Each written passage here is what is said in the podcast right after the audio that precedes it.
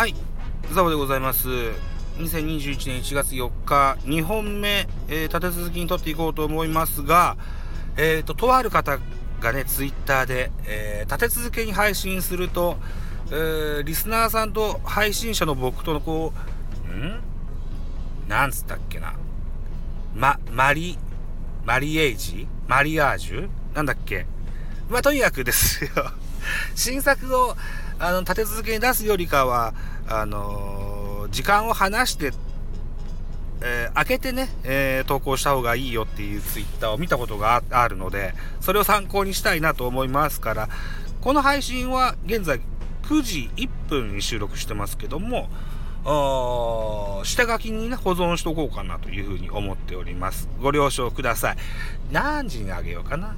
うーん、まあ、それはおいおい、また考えてみます。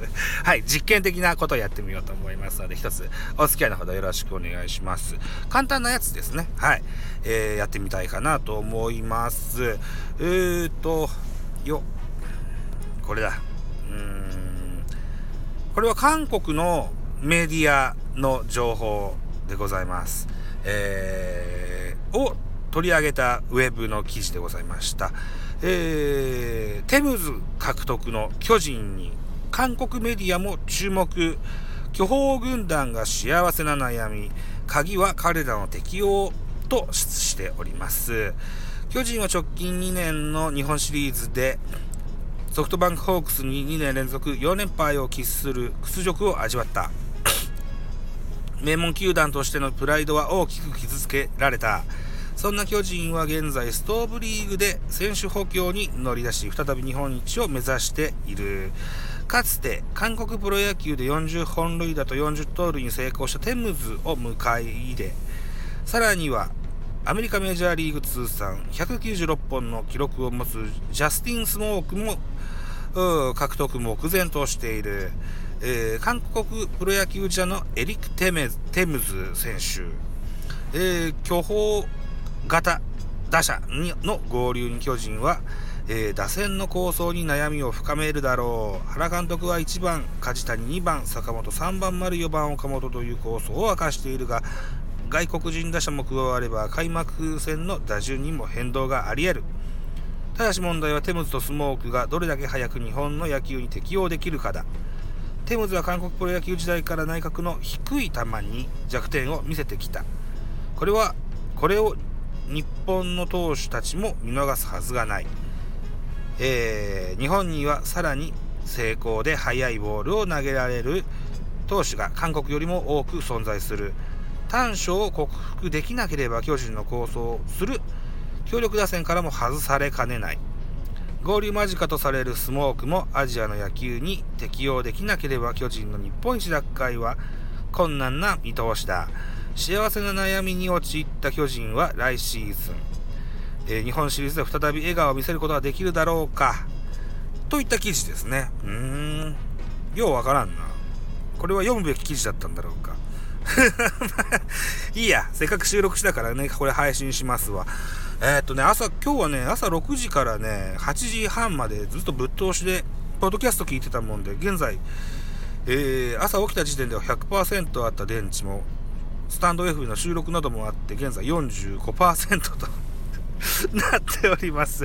しまったな。これ読まなきゃよかったな。まあ、とにかくですよ。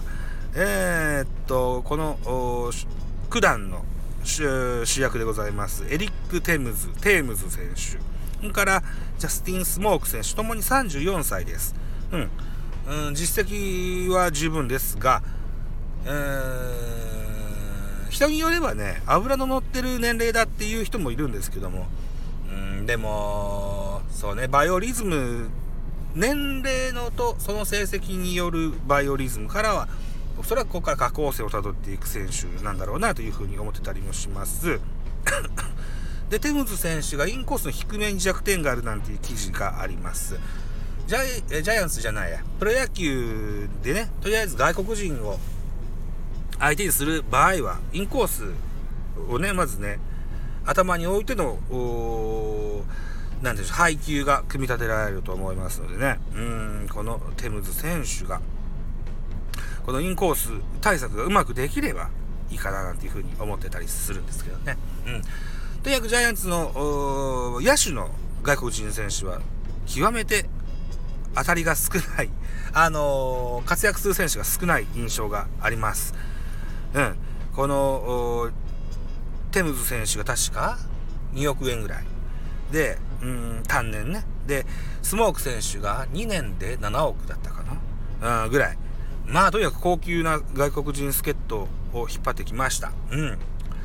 去年は、うん、サンチェスが3億5千万。それから、パーラーが2億5千万だとだったと記憶しております。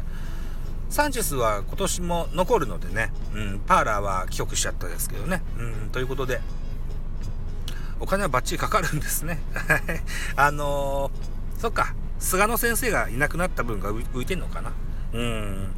まあまあ、外国人、当たるも八家、当たらざるも八家だと思っております。ね。